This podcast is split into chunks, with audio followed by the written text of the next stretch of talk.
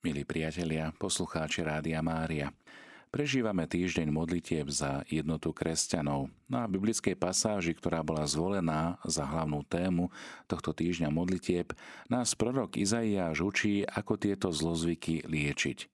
Učte sa robiť dobro. Naučiť sa konať dobro si vyžaduje rozhodnutie, spýtovať si svedomie. Preto aj týždeň modlitieb je pre kresťanov veľmi vhodným časom, aby si uvedomili, že rozdelenia medzi našimi cirkvami a rôznymi denomináciami nemožno oddeliť od rozdelení, ktoré existujú v rámci širšej ľudskej rodiny. Spoločná modlitba za jednotu všetkých kresťanov nám umožňuje zamyslieť sa aj nad tým, čo nás spája a zaviazať sa bojovať proti útlaku a rozdeleniu, ktoré je prítomné v celej ľudskej rodine. Preto aj prorok Micháš zdôrazňuje, že Boh nám povedal, čo je dobré a čo od nás chce.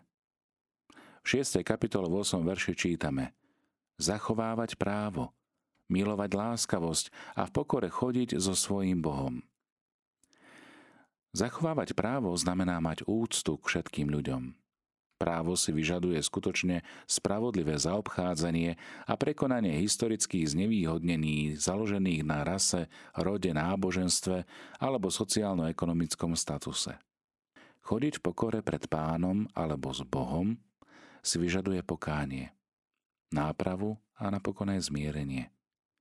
Lebo Boh od nás očakáva, že sa zjednotíme v spoločnej zodpovednosti za rovnosť všetkých Božích detí, všetkých synov a dcer. Jednota kresťanov by mala byť teda znamením, ale aj zárodkom zmiernenej jednoty celého stvorenia.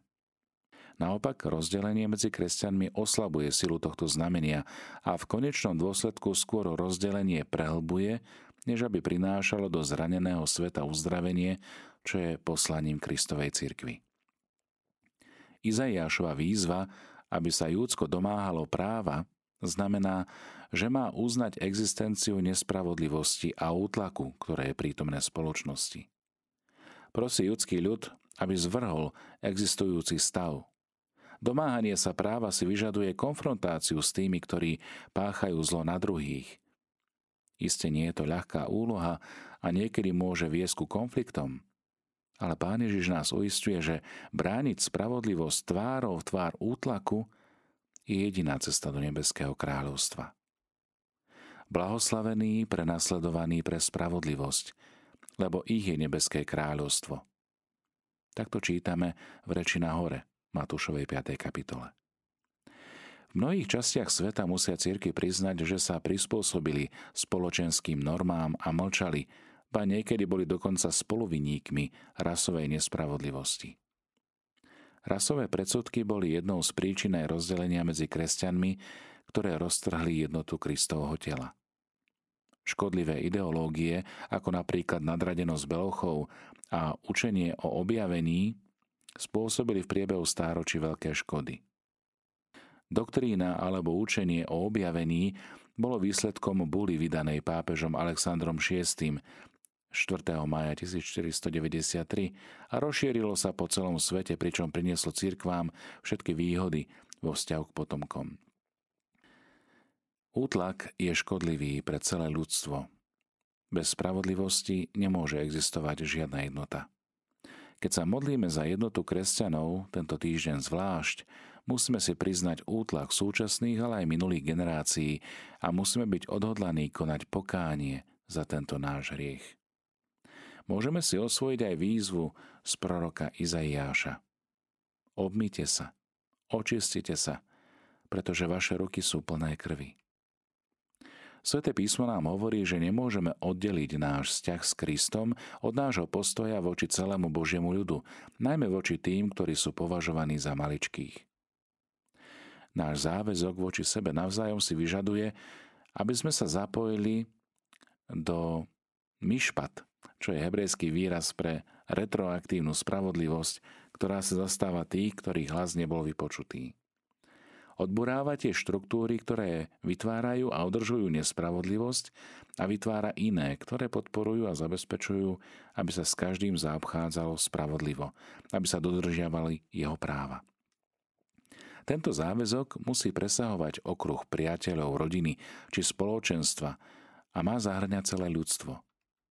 Kresťania sú povolaní výjsť von a počúvať volanie všetkých trpiacich, aby ich lepšie pochopili a reagovali na ich príbehy utrpenia a na ich traumy. Doktor Martin Luther King mladší často hovoril, že zbúra je jazykom nevypočutých. Keď vznikajú protesty a občianske nepokoje, je to často preto, že hlasy protestujúcich neboli vypočuté. Ak cirkvi zjednotia svoje hlasy s hlasmi utláčaných, ich volanie po spravodlivosti a oslobodení sa posilní. Keď sa navzájom v jednote milujeme a pomáhame si, slúžime tým Bohu i blížnemu. A je to prejav našej lásky. Milujeme ich. Vymôžte právo sirote a obhajujte vdovu.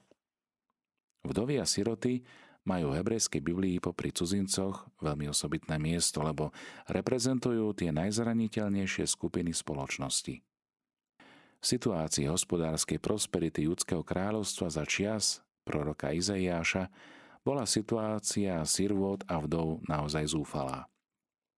Pretože boli zbavené akejkoľvek ochrany a tiež práva vlastniť pôdu, teda mať možnosť postarať sa o seba. Prorok Izaiáš, ktorý sa teší z prosperity spoločenstva, vyzýva ho k tomu, aby nezanedbávalo ochranu a výživu pre tých najchudobnejších a najzraniteľnejších. Toto prorocké volanie sa ozýva aj dnes a nabáda nás, aby sme sa pýtali, kto sú tí najzraniteľnejší v našej spoločnosti. Koho hlasy v našich komunitách nie je počuť? Kto nie je zastúpený pri našom stole a prečo je tomu tak? Ktoré cirkvy a spoločenstva chýbajú v našich dialógoch, našej spoločnej činnosti a v našej modlitbe za jednotu kresťanov. Keď sa počas tohto týždňa hľadania jednoty zhromažďujeme k modlitbám, čo sme pripravení urobiť v prospech týchto chýbajúcich hlasov. To sú otázky, milí priatelia, ktoré by mali zarezonovať počas tohto týždňa. Tak na spoločenskej úrovni, na úrovni farností, či zborov, cirkví, ale aj v našom srdci. Koho hlasy nie je počuť? Koho nechceme počuť? Prorok Izaiáš vo svojej dobe vyzýva Boží ľud, aby sa naučil konať dobro spoločne. Domáhať sa práva spoločne a spoločne pomáhať utláčaným. Spoločne zastávať siroty a obhajovať vdovy. Dráždi nás to slovičko spoločne? Proroková výzva sa vzťahuje aj na nás dnes. Ako môžeme žiť našu jednotu ako kresťania, aby sme čelili zlu a nespravodlivosti našej doby, spoločnosti, v ktorej žijeme. Ako sa môžeme my zapojiť do dialógu a rásť vo vzájomnom poznaní, vo vzájomnom porozumení a vo výmene skúseností s inými. Milí priatelia, tieto modlitby a stretnutia srdc majú moc premeniť nás ako jednotlivcov, ale aj ako spoločenstva. Otvorme sa Božej prítomnosti v každom našom stretnutí, keď prosíme o Božiu milosť, aby sme boli premenení, aby boli odstránené systémy útlaku, aby sme sa uzdravili z hriechov rasizmu. Spoločne sa zapojme do boja za spravodlivosť v našej spoločnosti, veď veríme, že všetci patríme Ježišovi Kristovi. Drahí posluchači Rádia Mária, v tejto chvíli máme na telefónnej linke našu posluchačku Irenu. Pochválený bude Ježiš Kristus. Na veky amen. A ja vás všetky srdečne pozdravujem a chcem aj pozdraviť zvlášť otca Bruna, Ďakujem ktorého pekne. prednášky práve k zjednoteniu Svetej Cirkvi veľmi ma to oslovuje a chcem vám povedať, že my ako spoločenstva u nás na Kisuciach už dávno túžime e, po tejto jednote, Svetej Církvy a modlíme sa za to. A sme vypracovali aj takú výzvu. E, v prvom rade by sa mali zjednotiť eucharistické církvy, to je pravoslavná, grecko-katolická, rímsko-katolická. A potom e, tie ostatné by sa, ja verím, že to tak aj bude v budúcnosti. A rada by som vám predstavila, my sme aj vypracovali takú výzvu pre kresťanov Slovenska. V týchto ťažkých časoch čoraz retelnejšieho prenasledovania kresťanov na celom svete sa v srdciach mnohých z nás formuje silná túžba po zjednotení Svetej Cirkvi, katolíckej a pravoslávnej, potreba budovať skutočnú spolupatričnosť a jednotu srdc. Svete písmo nás učí, že jednota cirkvi je výsosná Božia vôľa. Jasným prejavom túžby Boha po jednote cirkvi je modlitba, ktorú sám pán Ježiš nadiktoval sestre Faustíne a vyzval kresťanov modliť sa na tento úmysel. V deviatniku Božího milosrdenstva, 5. deň, Ježiš hovorí Dnes mi priveď duše heretikov a odlúčených bratov a ponor ich do mora môjho milosrdenstva. Bolesnom umúčení mi trhali telo i srdce, teda moju církev. Keď sa vrácajú k jednote s církvou, moje rany sa hoja a tak sa zmierňuje moje utrpenie. V súlade s touto poznanou Božou vôľou teda máme nádej na zjednotenie cirkvy pri zachovaní krásy a jedinečnosti západného i východného obradu. Neodlúčili nás od seba žiadne podstatné vieroučné rozdiely, ale len politické záležitosti. Máme spoločne prežitých vyše tisíc rokov v jedinej cirkvi Kristovej. Osobitným spôsobom sme to zakúsili práve my, Slováci a Moraváci, v časoch byzantskej misie svätých apoštolov Cyrila a Metoda, na tradícii, ktorých bola postavená naša duchovná, kultúrna i politická suverenita. Prozba spasiteľa, aby všetci jedno boli, sa stala odkazom aj poslednej modlitby svätého Cyrila. To pripomína hlava cirkvi Pavol VI vo svojom apoštolskom liste Antiquae Nobilitatis, ako nám osobitne zverený dedičný odkaz, o ktorý sa máme neustále usilovať. Bola to veľmi vážna výzva a zároveň silné proroctvo. Svetý Pavol VI nás vyzýval. To, čo bolo predmetom Cyrilovej modlitby, zachovajte, ako vám zverený dedičný odkaz a o jeho splňanie sa neustále usilujte. Hľadajte teda jednotu, dávajte prednosť jednote, milujte jednotu. Naša myseľ zalieta ďalej. Príklad jednoty, ktorý vy poskytnete, vyvýši sa ako zástava, za ktorej žiarivým povievaním aj iné slovanské národy pôjdu, ba pobežia. Po pokojných cestách bratskému spojeniu v Evangeliu pokoja. Túžbu po opätovnom zjednotení cirkvy niesli v srdci po celý život i svätí pápeži. Jan 23. a Jan Pavol II.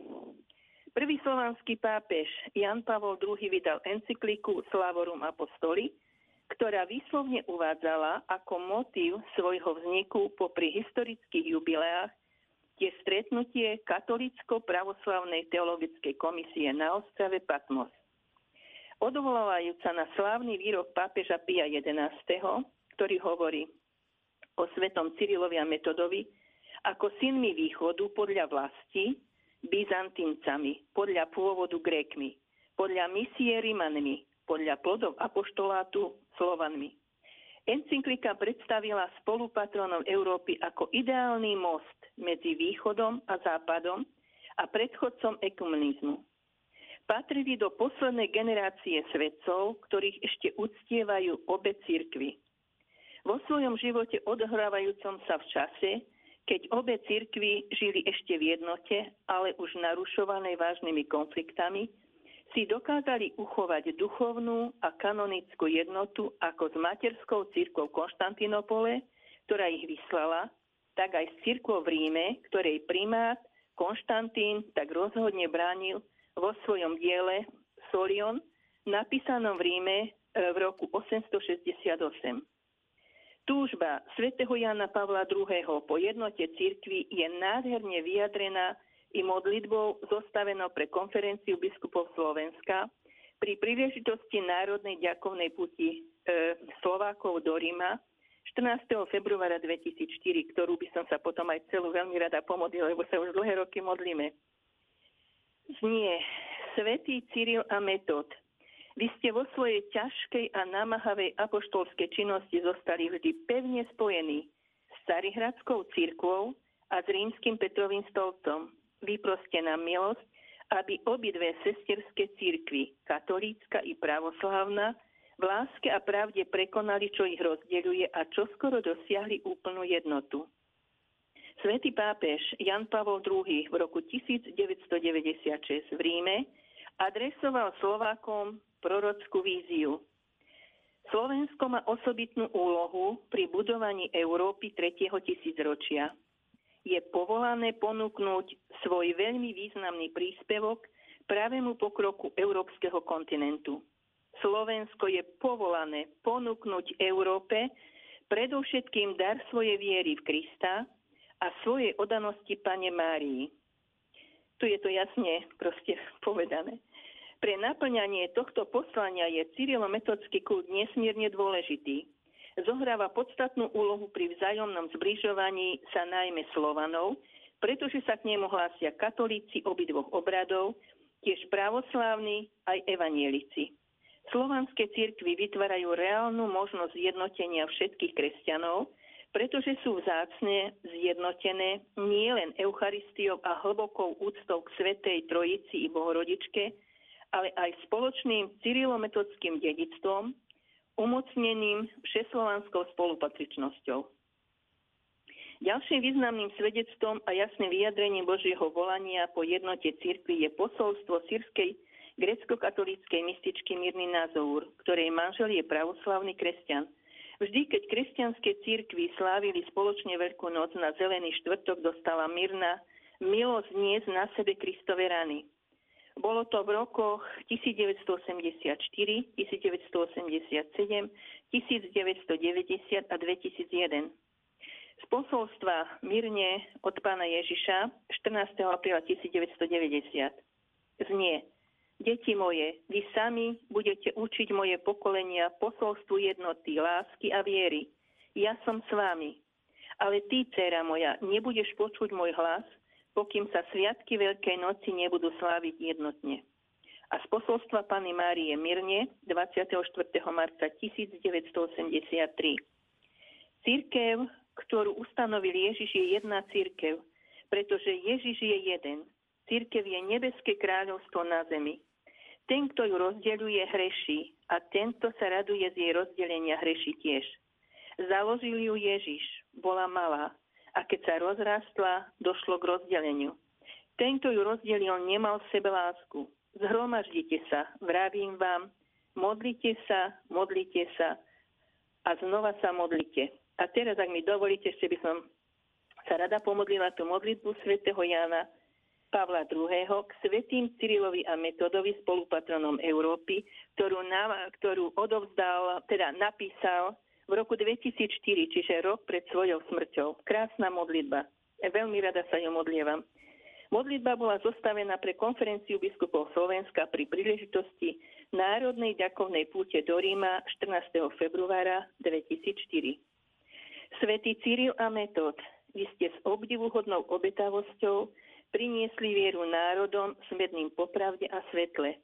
Prispejte svojim orodovaním, aby celá církev bez prestania ohlasovala tajomstvo ukrižovaného a vzkrieseného Krista, vykupiteľa človeka. Svetý Cyril a Metod, vy ste vo svojej ťažkej a namáhavej apoštolskej činnosti zostali vždy pevne spojení s Carihradskou církvou a s rímským Petrovým stolcom. Vyproste nám milosť, aby obidve sestierské církvy, katolícka i pravoslávna, v láske a pravde prekonali, čo ich rozdvojuje a čo skoro dosiahli úplnú jednotu. Svetý Cyril a Metod, vy ste s úprimným bratským duchom prichádzali k rozličným národom, aby ste im odovzdali posolstvo univerzálnej lásky ohlasovanej Kristom. Vyproste národom Európy milosť, aby si uvedomili, že kresťanstvo je ich spoločným dedictvom aby navzájom rešpektovali svoje spravodlivé práva, žili v porozumení a boli šíriteľmi pokoja medzi všetkými národmi sveta. Svetý Cyril a Metod, nadchnutý Kristovou láskou, ste zanechali všetko, aby ste slúžili Evanieliu. Ochraňujte Božiu církev i Petrovho nástupcu na rímskom stolci. Ochraňujte biskupov a kňazov, reholníkov a reholné sestry, misionárov a misionárky, otcov a matky, mladíkov, devy a deti, chudobných, chorých a trpiacich, aby každý z nás na tom mieste, kam ho postavila Božia prozreteľnosť, bol statočným robotníkom na pánovej žatve. Amen. No a ja ešte by som k tomu chcela tak dodať, že nečakajme na iných, kým to oni začnú. Veľmi ich prosím všetkých otcov biskupov, pravoslavných, grécko-katolických a rímsko-katolických o vzájomné odpustenie a pochopenie v láske, aby sme tu na našom krásnom Slovensku mohli byť prví, kde bude zjednotenie Kristovej cirkvi. Potom nás budú nasledovať a pripájať sa aj ostatné cirkvy. Urobíme radosť Pánu Bohu, Pane Márii, našej patronke a v nebi sa budú radovať všetci, čo nás k tomu nabadali.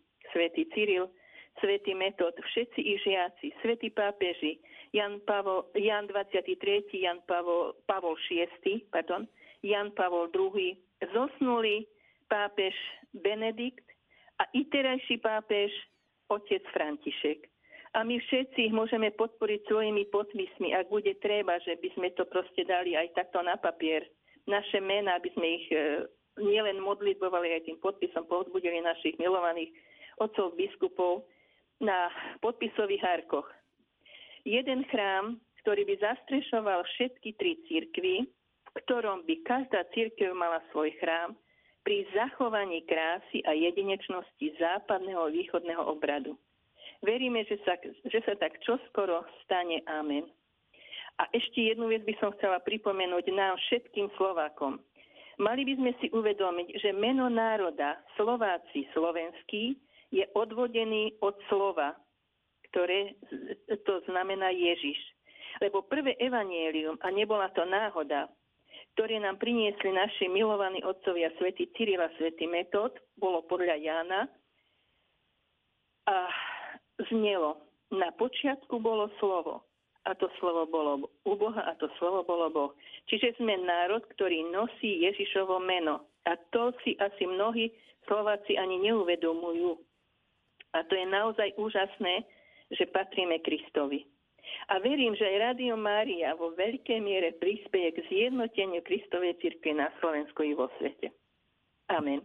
Ďakujem krásne za toto veľmi pozbudivé svedectvo z Kisúc. Veľká vďaka.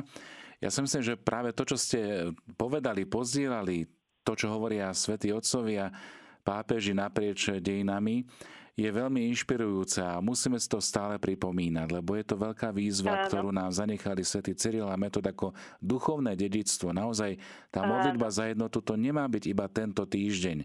To má byť Áno, úsilie, ktoré má byť stále neustále. prítomné. Áno. Áno.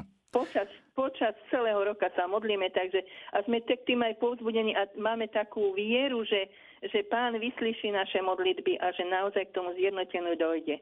Pán Ježiš sa sám modlí naozaj... za jednotu v predvečer svojej smrti. Daj, aby boli jedno, ako sme my, Otec, jedno. Áno, Presne, áno, áno. A ešte chcem pripomenúť aj jednu vec, že my, my proste sme boli ako žiaci, študenti, či zá, e, základ, no, žiaci základných škôl, študenti stredných a vysokých škôl. A my sme tam boli prakticky z celého Slovenska a nikto z nás nemal problém, že s význaním. Viete, že my sme boli naozaj tak, sme si navzájom pomáhali a vážili si jeden druhého. Ste žili ako, jednotu, to je krásne. Áno, ne? žili sme jednotu. Takže my e, fakt aj re, veľmi radi by sme podporili tých našich otcov biskupov, aby naozaj cítili aj oni od nás zo spodu, viete, od tých jednoduchých ľudí, že sme za to túžime potom a že ich v tom podporujeme. To je veľmi krásne úsilie a myslím si, že o tomto bolo aj to synodálne stretnutia, ktoré boli vo farnostiach. Ten výstup ak to tak môžem nazvať, tak ano. už je a spracováva sa. A ja som veľmi rád, že mnohí veriaci, aj naši katolícky, aj, aj z iných kresťanských cirkví, boli zapojení do tohto synodálneho procesu. A to je veľmi krásny ano, ano, obraz toho, ako sa dá tá jednota naozaj žiť. Ako sa dá žiť e, eucharisticky, naozaj tam, kde to je možné Samozrejme tí, ktorí veria v reálnu prítomnosť Ježiša Jasne. Krista počas áno, slávenia. Áno. Ale to už sú také teologicko-dogmatické záležitosti. Ale Jasne. tam, kde je zájomná ochota e, sa spolu stretnúť, spolu modliť, mm-hmm. tak treba napomáhať týmto iniciatívam, lebo toto je krásny obraz toho, že sme vnútorne zjednotení v Kristovom mene. Naozaj v mene Ježiša Krista sme pokrstení, v mene Ježiša Krista sa pozbudzujeme navzájom aj vzájomnou modlitbou, vzájomnou pomocou. Čiže toto môže byť ako keby cesta k zjednoteniu na vonok, už tým, že si budeme vzájomne nápomocní. že sa budeme modliť za seba navzájom, ale takisto aj tým, že si budeme napomocní v rôznych materiálnych veciach, Áno, záležitostiach. Samozrejme, samozrejme. Takže veľká uh-huh. vďaka za, za váš príspevok do no. tejto katechézy. Ja sa veľmi z toho teším a verím, že bude inšpirujúcim podkladom aj pre ostatných, ktorí nás počúvajú a možno sa budú inšpirovať práve tým, že akým spôsobom napomáhať tejto jednote. Skôr ako začneme niečo robiť, skúsme sa spolu začať modliť. Modlitba Áno, my sa je to, Hej, my to sa je super. modlíme. To je Hej, super. a takže nepretržite proste celý rok, hovorím, nie len tento týždeň za zjednotenie cirkvi, ale my sa modlíme počas, uh, počas celého roka. Proste a túžime potom, veď to je naozaj také silné tá túžba po zjednotení, že Dokonca aj keď sme sa modlili, tak sme dostali to slovo jednota, jednota, jednotná, zjednote moju mhm. církev, mm-hmm. pracujte na jednote. Takže aj toto nás viedlo k tomu, aby sme naozaj niečo, a ak by ste teda chceli, ja vám to môžem teda aj na tom uh, poslať, ak by ste ako Radio Mária, a verím, že vy teda máte tento rozsah na celom Slovensku, takže, e, takže ľudia by boli oslovení od východu po západ a teda na západ až e, teda proste celé Slovensko bolo do toho zapojené. Ešte by som no, chcel možno áno. doplniť e, to, čo ste hovorili o tej jednote, že vlastne jednota musí začať v našom vnútri, v našom srdci. Áno, a sme my zjednotení s Ježišom áno, áno. v našich rodinách, áno. V našej farnosti, v našich spoločenstvách, v komunitách, tak potom tá jednota jednoducho je inšpirujúca aj pre tých ostatných. Čiže musí tam byť súlad medzi tým, čo hovoríme, konáme, ako zmýšľame o jedných o druhých a potom je to inšpirujúce aj pre tých ostatných. Takže naozaj vám chcem veľmi pekne poďakovať. Pošlite nám tú modlitbu svätého Otca Jana Pavla II. Veľmi radi ju budeme prednášať aj z našej kaplnky, no, aj počas dobre, budem veľmi rada. A hovorím, aby sme ešte chcem raz pripomenúť tie slova nášho svätého Otca Jana Pavla II., že on adresoval tým Slovakom aj tú prorockú víziu, však on prorok e, tejto doby, že Slovensko má osobitnú úlohu pri tom budovaní európskeho tretieho tisícročia, Európy, budovaní Európy tretieho tisícročia. Fakt, sme povolaní ponúknuť celej Európe predovšetkým ten dar viery v Krista a svojej odnosti Pane Márii. No, takže to je také úžasné. Dobre, tak vám... Ďakujem veľmi pekne ešte raz. Pozdravujeme. Ďakujem. A budeme ďakujem. sa tešiť. S Pánom Bohom. S Pánom Bohom, ďakujeme. Celé Slovensko. Ďakujem pekne. Bohom. Poženaný deň vám prajem. Aj vám. Drahí poslucháči, k nám prišla jedna SMS správa. Páter Bruno, čo môžeme urobiť, keď sme rozdelení samotní katolíci? Máme spoločenstvo mužov a nevieme sa zjednotiť v základných veciach, otázkach. Rozdeľuje nás politika. Požehnaný deň praje posluchač Jan. Tak Jankovi by som možno odporučil to, aby budovali zájomnú jednotu na témach, ktoré sú zjednocujúce a nie rozdeľujúce.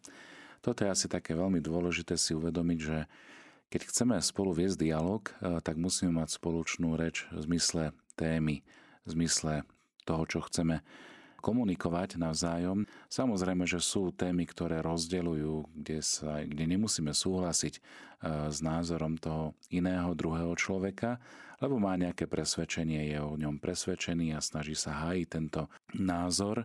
A akým spôsobom budovať jednotu v spoločenstve? No, spoločenstvo by malo byť e, naozaj odrazom toho, že chceme kráčať e, s Ježišom, chceme byť formovaní Ježišovým duchom, jeho evaníliom, čiže naozaj E, položiť ten základ na Božom slove. To Božie slovo je vzájomná ochota počúvať, viesť dialog. E, vypočuť možno aj toho človeka, ktorý má iný mm, názor alebo iné presvedčenie, lebo ak tam chýba ochota vzájomne sa počúvať a aby mohol vôbec byť dialog prítomný, tak je tu ochota na jednej strane počúvať a na druhej strane komunikovať a vzájomne sa doplňať. Možno aj argumentácia, ak je vedená múdro s úctou voči tomu druhému, s kým vedieme dialog, tak eh, môže to byť naozaj hm, prospešné pre obidve strany.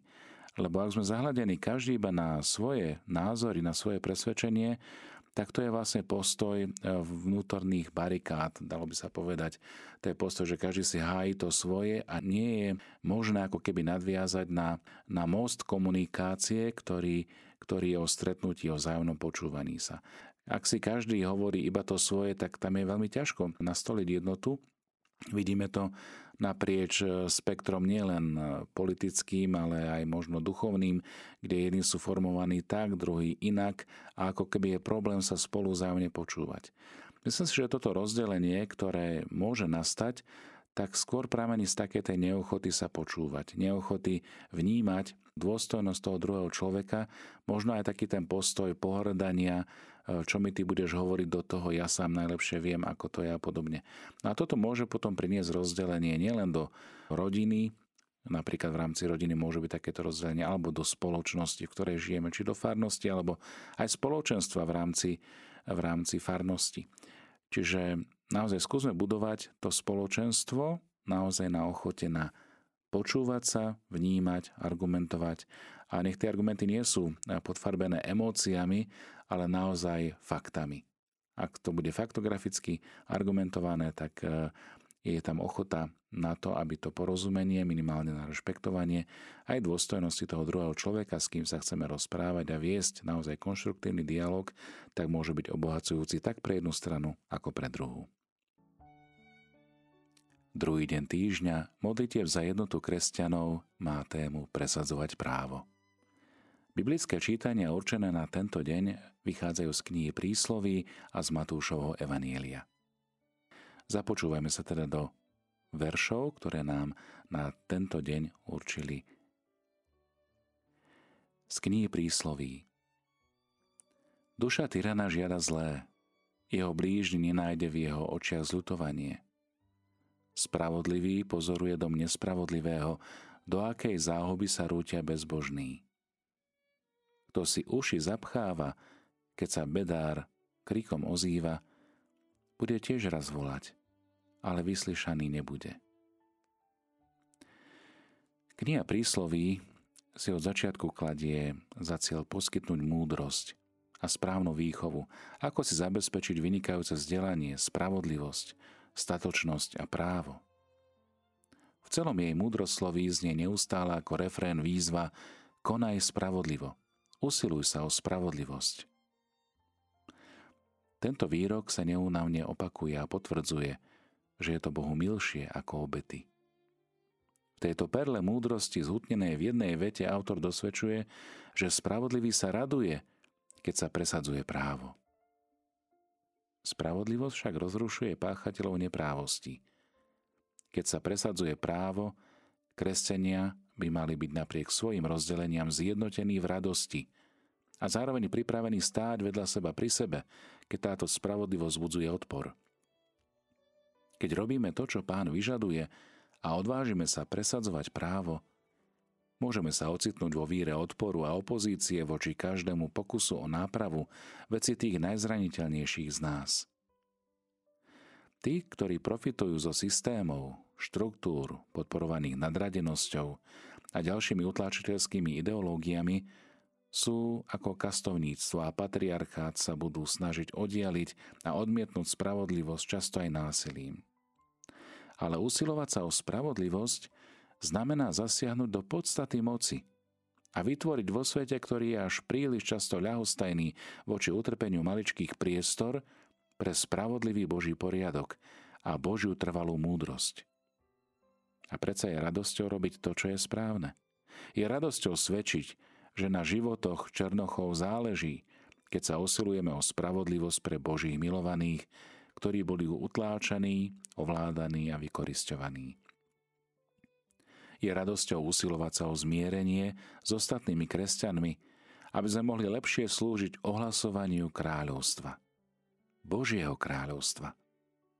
Nech túto radosť prejavujeme, keď sa budeme deliť aj o naše spoločné skúsenosti s Božou prítomnosťou, či už v našich spoločenstvách, v tých viditeľných, ale aj neviditeľných priestoroch, ktorých Boh putuje medzi nami. Boh privádza k uzdraveniu, k zmiereniu a v jednote, ktorá môže prísť skrze Ježiša Krista. Evangeliový, evangeliový úryvok, ktorý na dnešný deň máme, znie z Matúšovho Evanielia 23. kapitoly. Beda vám, zákonníci a farizeji, pokryci, lebo dávate desiatky zmety, kôpro a rasce, ale zanedbali ste, v zák- čo je v zákone najdôležitejšie. spravodlivosť, milosrdenstvo a vernosť. Toto bolo treba robiť a tamto nezanedbávať. Slepí vodcovia, komára predsiedzate a ťavu prehltate. Veda vám, zákonníci a farizeji pokryci, lebo čistí, čistíte čašu a mysu zvonka, ale vnútri sú plné lúpeže a nečistoty. Slepý farizej. Vyčisti čašu najprv znútra, aby bola čistá aj zvonka. Milí priatelia, Jednota kresťanov, jednota, ktorú máme napomáhať, zaznieva aj naprieč týmto úrivkom Evanielia. Náboženskí vodcovia, ktorých Ježiš v úrivku z Evanielia oslovuje, si zvykli na nespravodlivosť tohto sveta a ako keby ostali s ňou spokojní.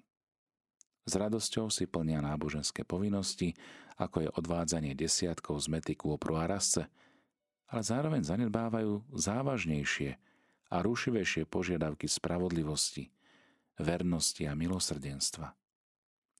Podobne aj kresťania si zvykli na rozdelenia, ktoré medzi nami existujú a sú s tým spokojní.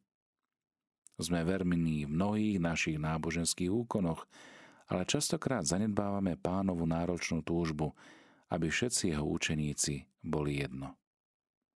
Milí priatelia, napomáhajme jednote. A môžeme sa aj pýtať, ako sa môžu miestne spoločenstva navzájom podporovať, aby odolali odporu, ktorý môže vyplynúť z presadzovania práva. Modlíme sa. Bože, Ty si zdrojom našej múdrosti. Prosíme ťa o múdrosť a odvahu presadzovať právo. Reagovať na to, čo je vo svete nespravodlivé a zlé. A konať tak, aby došlo k náprave Prosíme ťa o múdrosť a o odvahu rásť v jednote Tvojho Syna, Ježiša Krista, ktorý s Tebou žije a kráľuje v jednote s Duchom Svetým po všetky veky vekov. Amen.